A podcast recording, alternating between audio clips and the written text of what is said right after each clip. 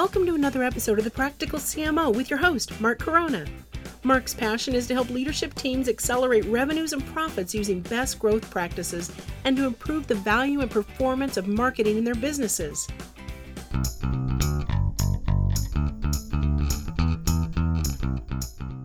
Well, hi, everybody. Welcome to the inaugural broadcast of the Practical CMO. This is a new radio program designed to deliver practical guidance to sales and marketing executives it's built on theory, of course, but and strategy, but purpose is to deliver some very actionable guidance to you. Today's show is very timely, I think, because we're focusing on the recruiting of sales and marketing executives and how that's evolving.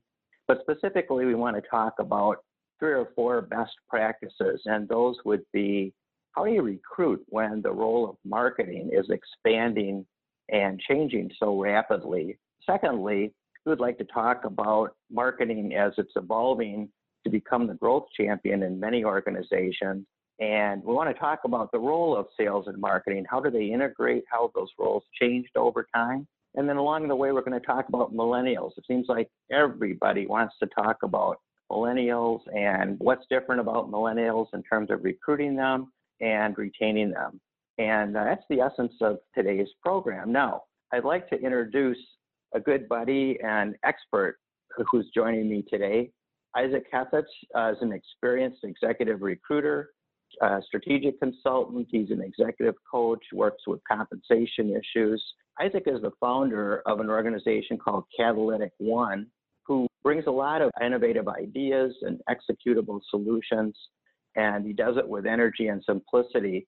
Isaac's business focuses has been on B2B e-commerce ventures, looking at strategies, org design, raising financing. He's been an executive coach and he really focuses primarily on companies with a software as a service business model. One of the things, if you track Isaac down, you'll find that he's written a book called Hiring Secrets of the NFL How Your Company Can Select Talent Like a Champion. It's a fun read, and since we're in the midst of the uh, playoff season, you might want to track that one down. I would call it a crossover book. Uh, bringing hiring practices from one industry and looking at the implications to uh, a separate industry. So, Isaac, welcome to um, today's program. Glad to have you here. Thanks for having me, Mark. I think a lot of our listeners, Isaac, would kind of look at the opportunity to add or change, upgrade marketing and sales talent as an opportunity, but then there are others who probably are going to take an opposite view realizing that there's a lot at stake in bringing in relatively high priced talent. Certainly, the opportunity to bring in new people is attractive, but it also introduces new risks relative to hiring the wrong people. And we all know lots can go wrong. Industry data indicates that a poor hire could cost up to $2 million when you figure in recruitment costs, salary, incentive comp, termination costs, lost opportunities, and the impact to businesses just from executive churn. So this is a big issue, I think, for a lot of organizations. And I think, Isaac, when you and I first met, we were pretty tuned in to the role that digital technologies would play in helping businesses with their new evolving business models. And we also talked about how it might be challenging for these businesses to find sort of digitally experienced talent who might be subject matter experts as well. And that was a while ago. And if I said how many years it would go, it'd probably age you and I considerably. But how have you seen the recruiting landscape evolve over the last 10 or 15 years? Well, the recruiting landscape has changed considerably. I think you can talk about omni channel recruiting, which is the trend of going after candidates on multiple platforms, whether it be social networking or directly through email, the classic phone recruiting. You can talk about the use of resume robots for assessing candidates, which has variable return depending on who you talk to. Probably the biggest change in my mind is LinkedIn as a central platform for professional networking and recruiting. I saw a statistic recently that US News said that 95% of staffing professionals use LinkedIn as a recruiting tool in some way or another, which is a pretty pretty amazing statistic. So I think that that move towards social media and towards LinkedIn in particular has had a really powerful effect. You know, I think LinkedIn really started as a service to link job seekers with job opportunities. Then it seemed like it became kind of a business information service. Now it seems like it's both with much more expansive coverage in the market. Is when I look at this though, and we, we think back to some of our earlier conversations about digital technologies and digitally uh, competent executives. What do you think we got right? What do you think we missed? I think, and we're sort of talking about the end of the dot com era when we talk about these conversations. They do go back quite a bit, but I think yes, we, they do. Yeah, I think you and I, just because of being so immersed in it, it was pretty clear to us that the internet was going to take over B2B business transactions and relationships. What we didn't see coming was the rise of social networking and omni channel marketing and how much that's changed B2C marketing. So it's really been the impact of technology, the perhaps faster adoption cycle than anyone might have anticipated. That could be one of those things that we um, we underestimated. You've done so many successful searches for your clients. And today, when you work with new clients, what challenges are you seeing that businesses have? And I, the reason I'm asking is because I think today there are dynamics which are relatively unique. For example, this whole issue about millennials, right? And the potential differences in general expectations. I don't recall anybody 10 or 15 years ago having conversations around generational differences. The other thing that perhaps is different is with the evolution of sales and marketing executive roles, how job ready are candidates given the changing requirements of those positions? I'll answer both questions. In terms of millennials, I personally have only thing positives to say about them. But then again, I'm probably dealing with the cream, the most ambitious of that cohort in my executive search. But I do think that there tends to be among the millennials a lower threshold, even the ambitious ones, and the the ones who are fast risers. There's a lower threshold, for lack of a better term, for nonsense and abuse in the workplace and there's a higher desire for self-fulfillment and i think they're they're less willing to put up with the sorts of things that we or even our parents would have put up with in the classic fortune 500 days when people could expect to spend their career with a single company. I recall sitting with a number of executives from some very large firms based in madison wisconsin some years ago and they were kind of bemoaning the fact that in the old days, whatever the old days were to them, if they wanted to send a sales executive or a regional salesperson from one territory to another, they just say, "Hey Jim, how'd you like to go to Denver for a couple of years?" And, and off he'd go, right, along with his family. The thing that the challenge that they were bemoaning is that today people want to kind of think about it, right, and they want to make sure that their spouse can find an opportunity that it's good for their kids and they aren't willing to just sort of take assignments just because somebody else thinks that they're good for their career. Is that the kind of kind of change that you're alluding to?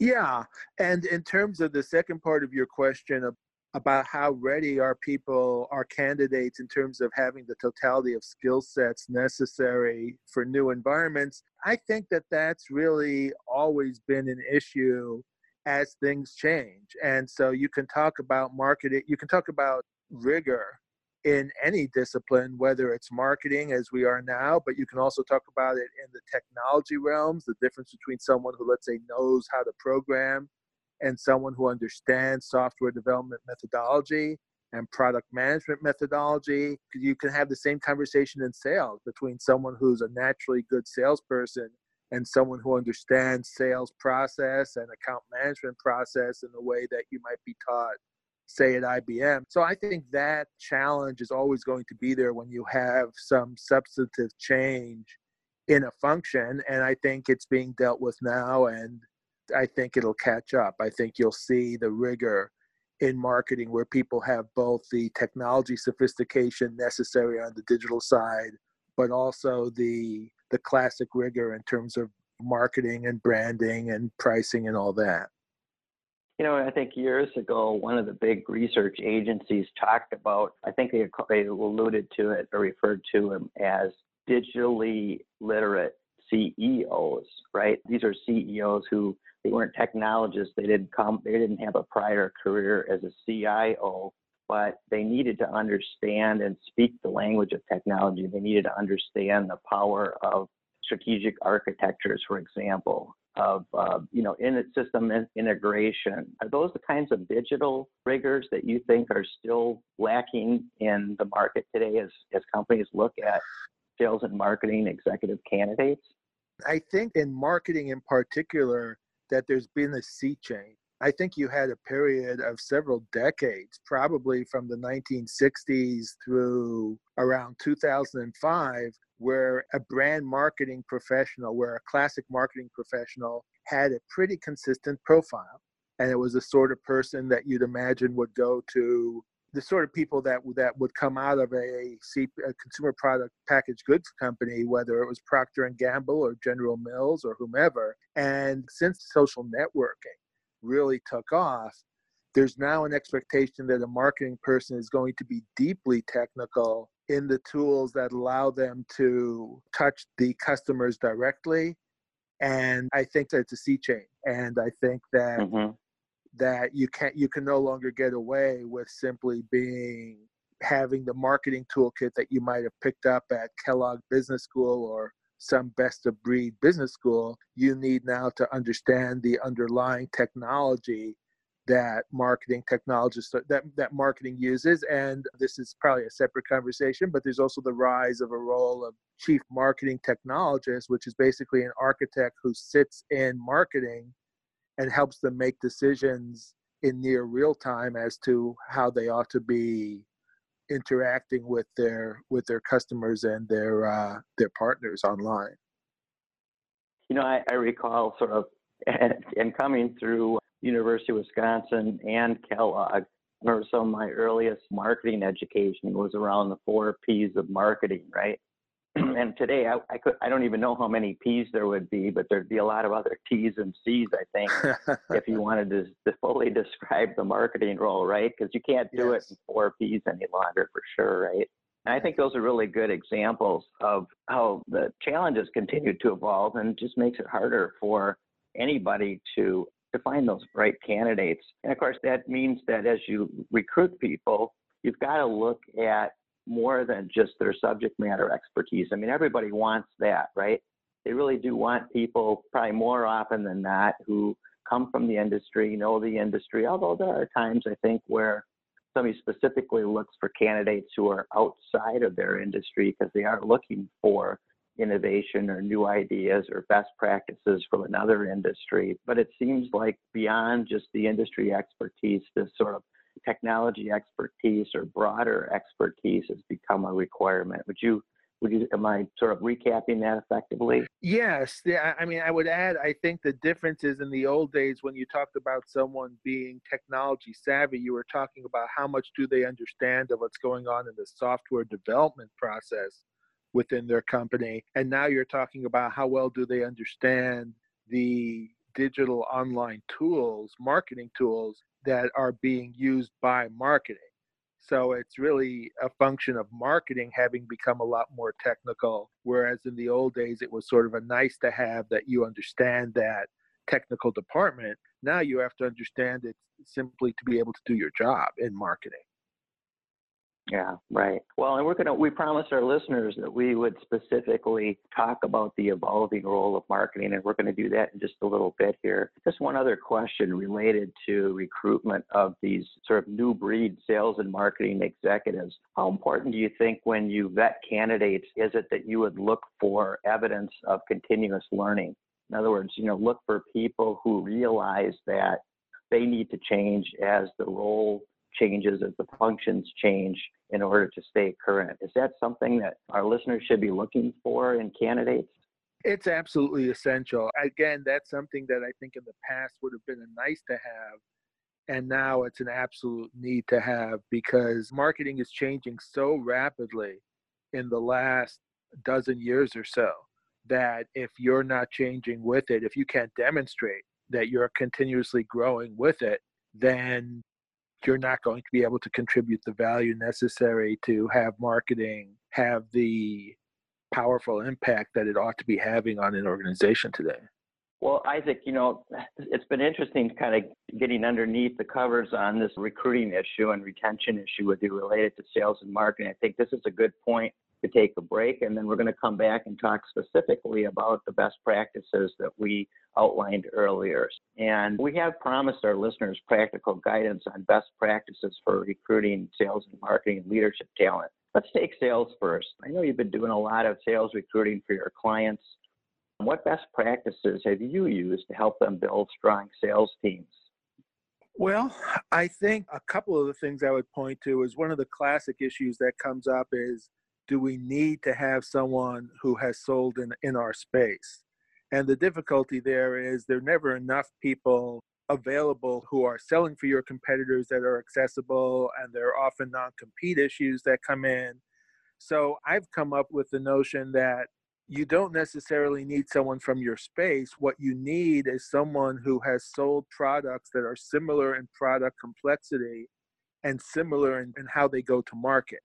And if you can match those two factors up between a candidate and your company, they ought to have a pretty quick learning curve to becoming a productive salesperson in your environment.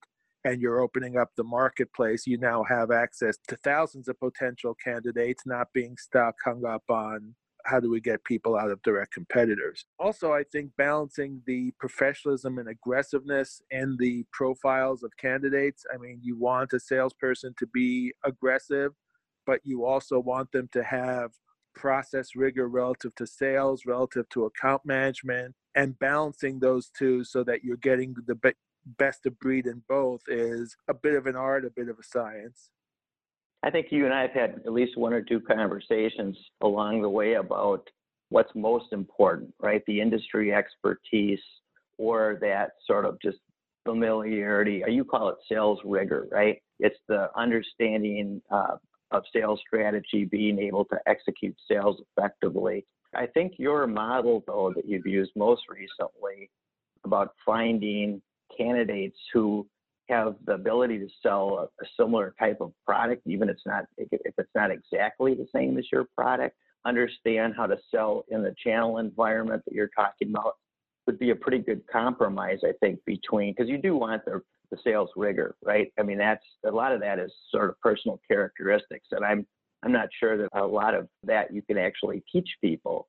But what's your I mean, do you think you've kind of found the sweet spot relative to sales recruiting with your approach? Yeah, well, I think rigor is something you can teach people because one of the ways to find it is to hire people out of environments. For instance, let's say someone's coming out of an IBM you know if someone sold for IBM for five years, you know they've been through a lot of training and in the right way to sell. And you can't make mm-hmm. and same thing with let's say, I mean, I'm giving technology examples here. Oracle is well respected for that. EMC is well respected for that. There's certain companies where that's just you can look at someone and say, okay, if they were there for five years, they know what they're doing. I'm not going to give examples of the negatives, but there are certain companies, very well known companies out there, where just because they worked there and did well there doesn't mean that they have the best practices in terms of how to sell in a B2B environment because mm-hmm. It's not necessarily something that was critical to do the job. Yeah. So perhaps I should have differentiated between sales rigor and those personal characteristics that I think make a good salesperson, right? Because I, I think there are just sort of personality characteristics, traits, attributes that one needs to have to be successful in the sales role, which is different from rigor. And I do agree with you, oh, rigor can big be time, young. Big time. What's interesting about the personal characteristics is I'm a little bit of a contrarian on that because obviously they need to have those personal characteristics. The challenge you run into if you've done a lot of sales hiring or recruiting is that there's a subset of people out there who are really outgoing and who are really great at selling themselves in interviews. And they have that skill, but they don't have the ability to use those tools in selling successfully for whatever reason. And as a result, yeah. okay.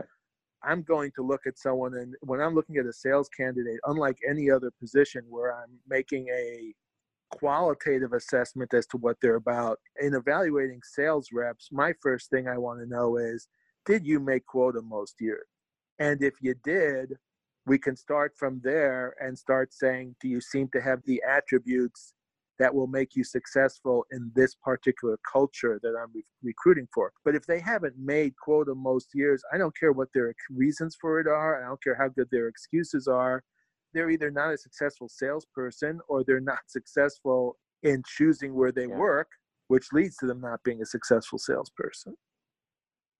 Okay. I mean, I think that's fair enough, right? Look at the results and then go back and understand the processes and the ways that they've used to achieve those results. I want to switch things up a little bit, though, because we also talked about the evolution of marketing and how the marketing executive role and marketing roles across the board are continuing to evolve. And this time, I'd like to kind of put out my observations and let you react to that if that would be fair enough. So, as I look at the role of marketing and, you know, as a chief marketing officer, I look at it today and say, wow, it's very challenging for somebody to be a generalist because the discipline has just, and I will use the word exploded in terms of responsibilities and programs. And you know, earlier I talked about, gee, you know, you could be a marketing executive years ago and just be good with the four P's. But today, I think those people who started their careers a while ago are challenged by digital. And then on the other hand, the younger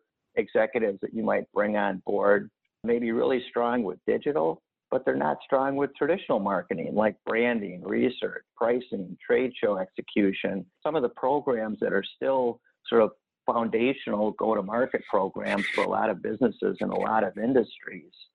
And I also see the marketing executive role evolving into what's called a growth champion or a chief growth officer role. And all of this really creates new challenges related to capacity and capabilities. And, you know, in some industries they're moving much faster than others. I mean, there are some industries where just understanding how to execute good trade shows, how to build good sales collateral, and have a high performing website are still all of the requirements, but they're becoming much fewer in nature. So, what do you think about the marketing roles? I've kind of laid out some of the challenges that I've observed in some of the clients that I've worked with, Isaac? Oh, I think you're hitting it spot on. I think marketing has changed so much, and there's so much opportunity to add value through marketing and to directly touch prospects and customers that it dwarfs the change in sales. Sales has changed primarily to the extent that it interacts with this revolution in marketing. Otherwise, sales is pretty much what it was before. But marketing, I think it's fair to say that marketing is now the dog wagging the sales tail. Whereas before there were, as you alluded to, there were plenty of industries where sales wagged the marketing tail, though there are always industries where marketing ruled, like consumer packaged goods. But now that's far more common for marketing to be the navigator for the organization in how to pursue business. So, is it fair to say that recruiting marketing executives is a bit more challenging than it used to be because of all the new requirements and the breadth of marketing and the pace that marketing is evolving at? I guess my, again, maybe contrarian reaction is it's more fun now because it used to be that if you had a marketing search, you had to go out there and find someone who had eight to 15 years experience in a blue chip marketing organization, yada, yada. And now there's so many dimensions to what constitutes marketing excellence that there's more of an opportunity for someone who's into calibrating that and making a great match to add value. So I I enjoy it. Mm-hmm. Yeah, I think from your perspective, it's probably more fun. I'm not sure from our listeners' perspective that going through all those hoops would be more fun. But I do want to just ask one more question related to the integration of sales and marketing. I mean, you're, you're absolutely right. I mean, I've had roles where the company insisted that the title was sales and marketing and not marketing and sales, which that was a articulation of their preference of what's most important, right?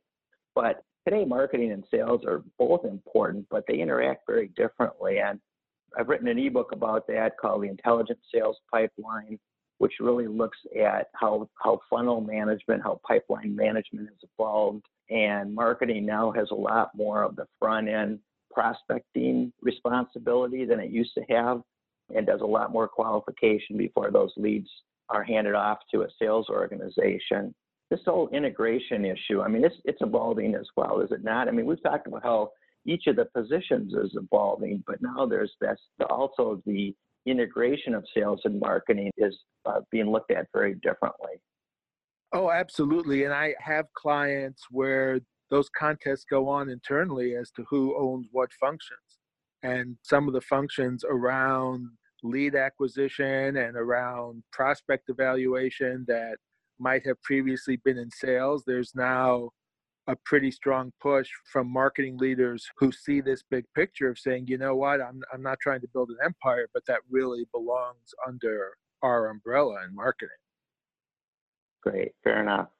Well, I think this has been a pretty healthy dialogue. I'd like to just summarize the best practices that we've talked about. We've talked about looking at the expanding role of marketing, particularly the technology drivers in marketing today. We've talked about marketing becoming more of the growth champion in businesses, driving overall growth, particularly mid and longer term growth of the businesses. We've talked about marketing, you used the language of marketing's the dog wagging the sales tail. I think they're both important, they're both necessary, and the integration is absolutely required for companies to be successful. And we chatted a little bit about millennials, and you're basically saying, hey, they're not all that different but they do have a desire for self fulfillment that you need to pay attention to. Is there anything that we missed that you would want to add in here as we do a wrap on this program? No, I think we covered a lot of good material today, and I'm uh, delighted to have done this with you. Yeah, well, thanks, Isaac. Great to have you here. Thanks for joining me. You know, I think what we've just reinforcing is it's all about great people first, right? That's one thing you and I have always has agreed on that you can have great programs and great plans, but unless you have the great people to execute them, you'll probably come up short. So I would like to give you some information if for listeners, if they'd like to follow up with you and I, Isaac, um, they can reach you at Isaac at catalytic one, that's number one dot com, and your uh, cell is 612 386 0299. And you can reach me at mcorona at chiefoutsiders.com. It's M C O R O N A at chiefoutsiders.com.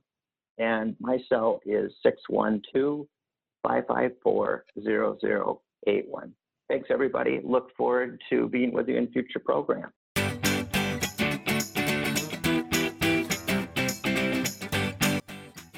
Never miss an episode be sure to look for the Practical CMO in all your favorite podcast apps or on our website, thepracticalcmo.com.